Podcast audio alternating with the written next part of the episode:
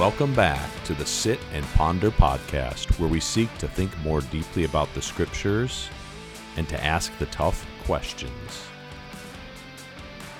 Take a minute, grab your favorite warm beverage, and get ready to dive in.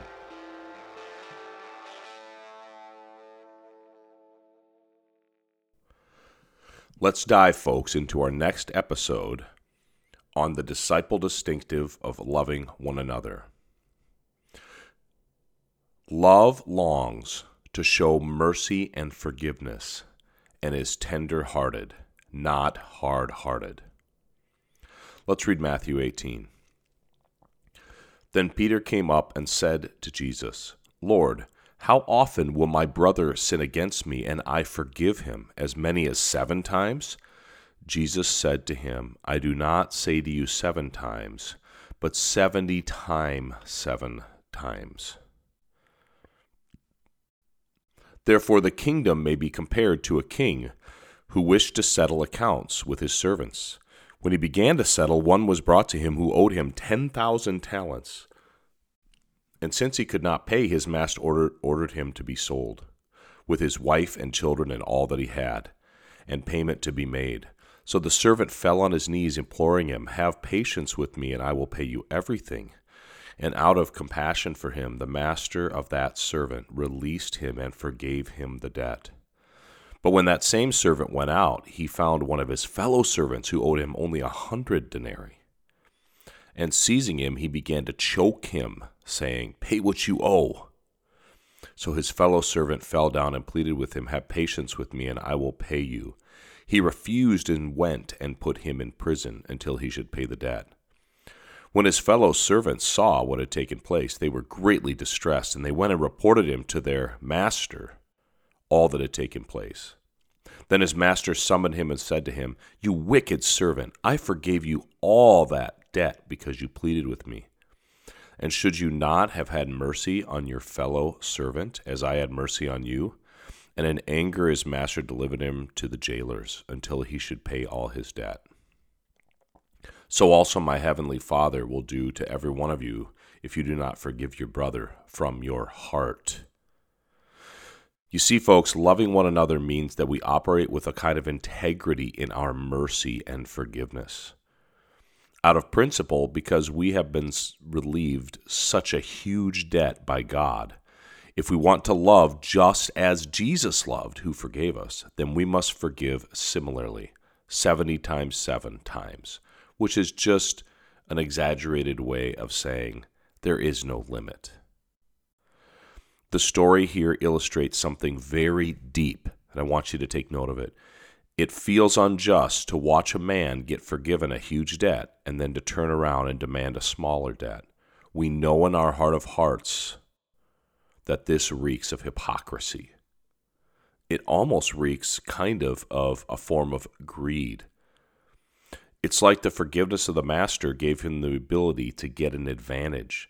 He moved from owing more than he was owed to owing nothing.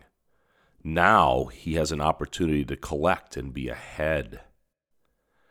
We as humans intuitively understand that when God or others are generous with us, it feels wrong to receive that generosity and then not exercise it with others.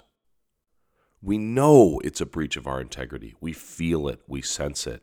Our conscience bears witness to it. How Jesus treated us and forgave us is to set the tone and the standard for how we treat and forgive others. Look what Ephesians 4 says about this. Therefore, having put away falsehood, let each one of you speak truth with his neighbor, for we are members of one another. Be angry and do not sin. Do not let the sun go down on your anger, and give no opportunity to the devil. Let no corrupting talk come out of your mouths, but only such as good for building up, as fits the occasion, that it may give grace to those who hear. And do not grieve the Holy Spirit of God, by whom you were sealed for the day of redemption. Now, listen here, this is key. Let all bitterness and wrath and anger and clamor and slander be put away from you, along with all malice. Be kind to one another, tender hearted, forgiving one another, just as God in Christ forgave you. This text echoes what we've already read. We are to resolve conflicts with an attitude of tender heartedness. Echoing what Jesus said earlier love one another as I have loved you. Here we are told to forgive one another just as God in Christ forgave us. No negative treatment that you have ever received, guys, is as great as the negative treatment you've given to God and the debt you owe God. And He has forgiven you if you've received Him. Allowing anger to fester day after day, growing into bitterness, is evil of us in our fellowship with one another. It can give the devil an opportunity and it grieves the Holy Spirit, according to what this text says. Notice what we're told to put away. We're told to put away bitterness, slander, lies, clamor, malice. We're told in this text to replace those things with things like building up, speaking truth, resolving conflict, having a generous and tender heart. Bitterness, wrath, anger, clamor, slander, and malice are the natural outpouring of bitterness. You may think that if you're storing bitterness in your heart that you can stop from doing these things, but you're going to find that if you harbor bitterness in your heart and in your mind, you're giving the opportunity to the devil. And these things are going to be natural outpourings, and you won't be able to hold them in on some level. So often we justify our bitterness. We gather frown, friends around us to bemoan with us how we have been treated. We form a detailed case in our minds of how evil the other person is or how negligent they are. We meditate upon their wrong. We think about it when we lie down, when we drive in the car, when we wake up, when we're on a walk. We dislike the other person, hate them, or even worse, we become totally apathetic toward our brother. We're content to never see them again. We find it hard to stay friends with people who are still close to them. We get involved in church splits. People take sides. Longtime friends cease hanging out. The sad thing is that kids observe all this and question the authenticity of Christianity as they watch this type of division unfold. We see marriages end this way similarly. People allow bitterness and a hard heart to fester over 5, 10, 15 years in their marriage. People avoid addressing conflict and avoid it instead. In my experience, most people are conflict avoiders. Often the offender isn't even aware that they are offending or offending at such a high level. This kind of conflict, hard heartedness, division, and unforgiveness often shipwrecks people involved and those observing. Sometimes we are a party to gossip. We willingly listen to it. We don't shut it down and ask the person to deal directly with the alleged offender. We need to stop listening to slander and gossip. We need to put an end to malice in our own lives when we see others acting it out.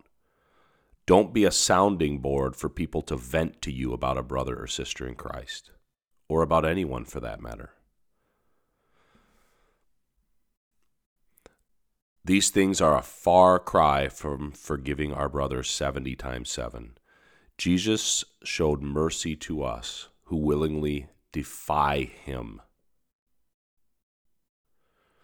Tenderheartedness and a forgiving posture doesn't just mean that we don't retaliate, it also means that we long for reconciliation and actively pursue peace, no matter how hard emotionally it might be to attempt such a thing.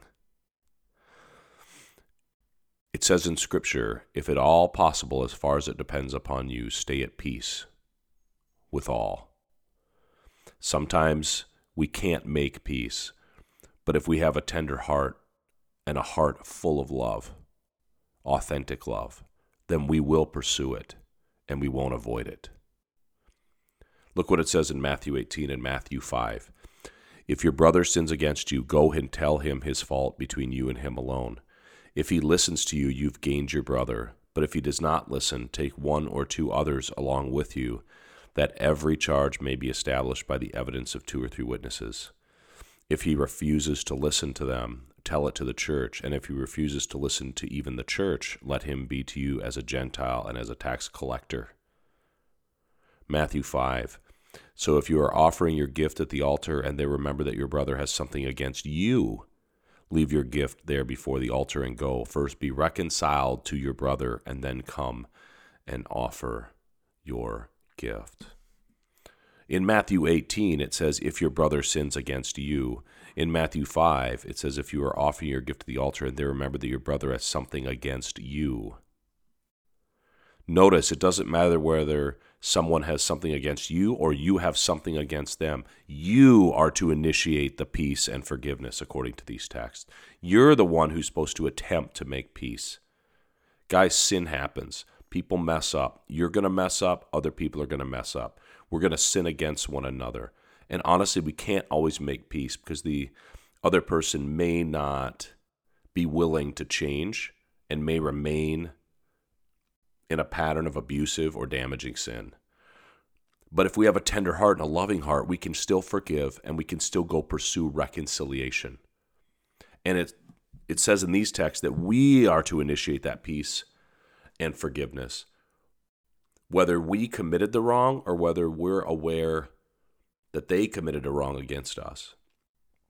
We spoke last time about this. Jesus was an initiator and pursuer. This is part of the nature of being like Jesus. Conflict avoidance is a big time problem. These texts speak against it. Our love in each of the areas we're going to talk about will involve us acting and initiating, even if the other person doesn't care or is apathetic. We pursue, we try to make peace. We see in Matthew 18 that division is still possible at the end like in a case possibly where a person abuses another person and will not change after repeated levels of confrontation, including witnesses and the gathering of believers getting involved. But we really only part ways after diligent efforts to reconcile and give the person a chance to receive grace and apply teaching. Sometimes, even when we pursue peace with a tender heart, a person's repeated behavior makes it so it is no longer wise to fellowship with them or to participate with them due to their cancerous and damaging behavior to the entire community. Even if this needs to happen, we know from Paul's letters to the Corinthians that we still long for peace to be made, even with this rebellious type of person who's damaging. And we're told if they turn and change, that we should welcome them back when they are ready to cease their damaging behavior. Whether we fully reconcile with them or they are fully restored, we can still forgive them, though, folks, in our heart.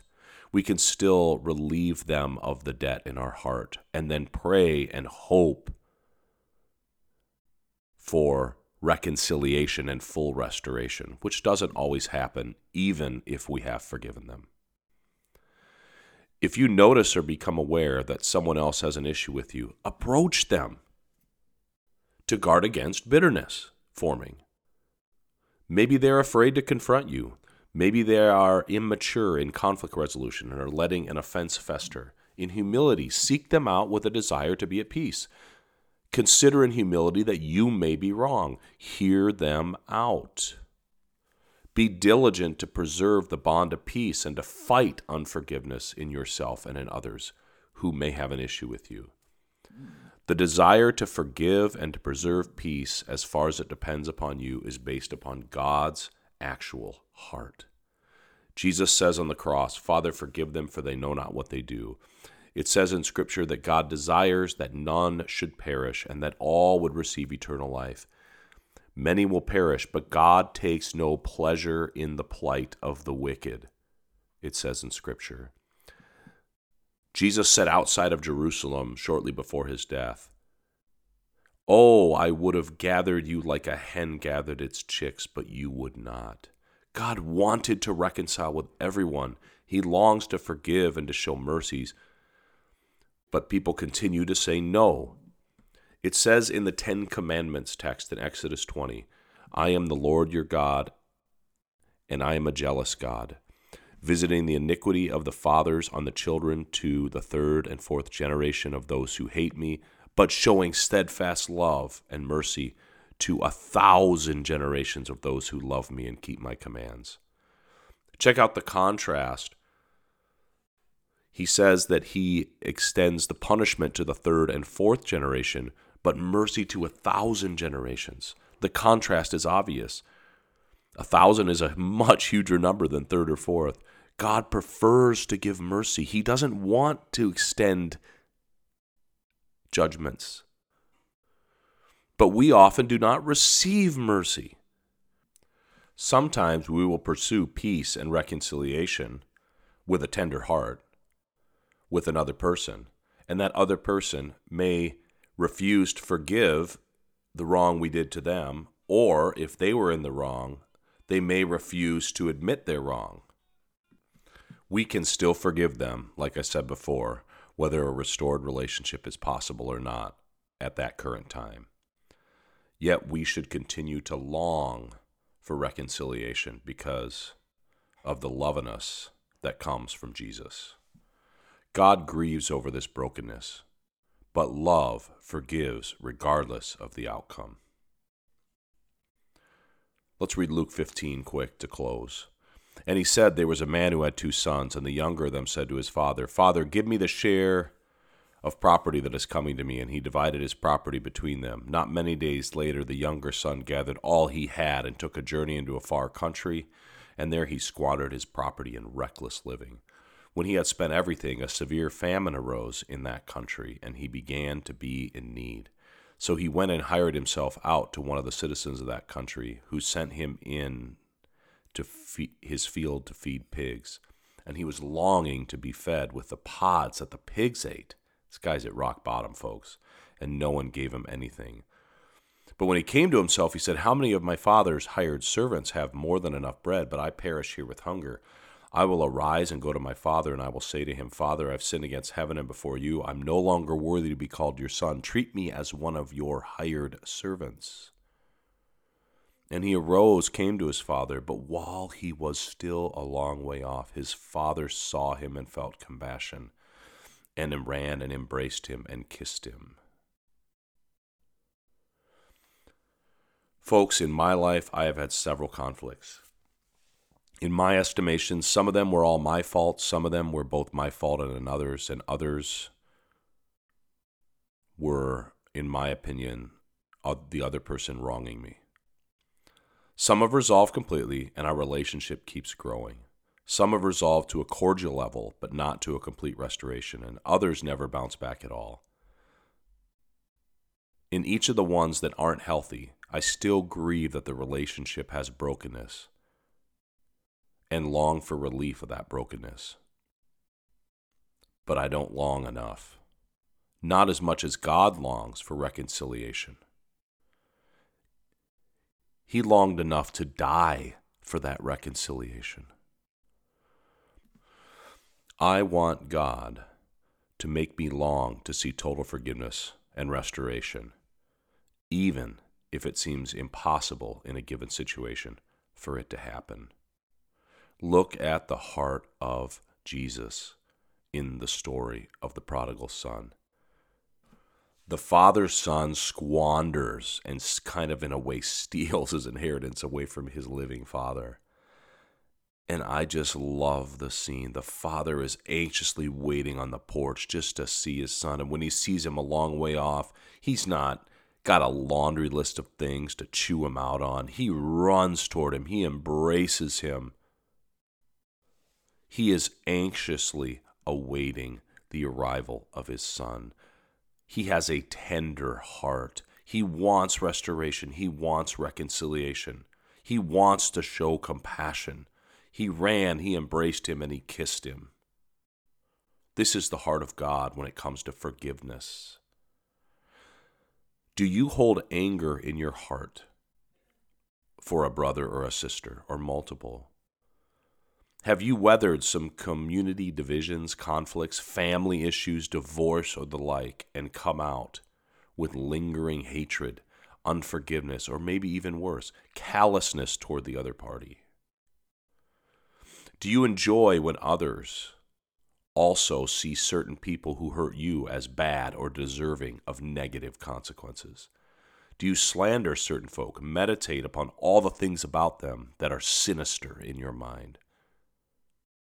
Are you actively trying to be truthful and honest with a tender heart to resolve conflicts that linger in your mind and heart? Even if they are way in the past or the person or people are no longer even living around you? Do you long for that reconciliation? Would it feel good if peace could be attained and reconciliation could happen? Or have you written them off? Sometimes we can't be at total peace with folks because truth and righteousness make it so we need to part ways at times. But is your heart tender, compassionate, and generous, anxiously waiting for an opportunity to restore the relationship? as much as is possible. This is Tom Wells signing off. Next week, we will continue in our theme of investigating more details about what it means to love one another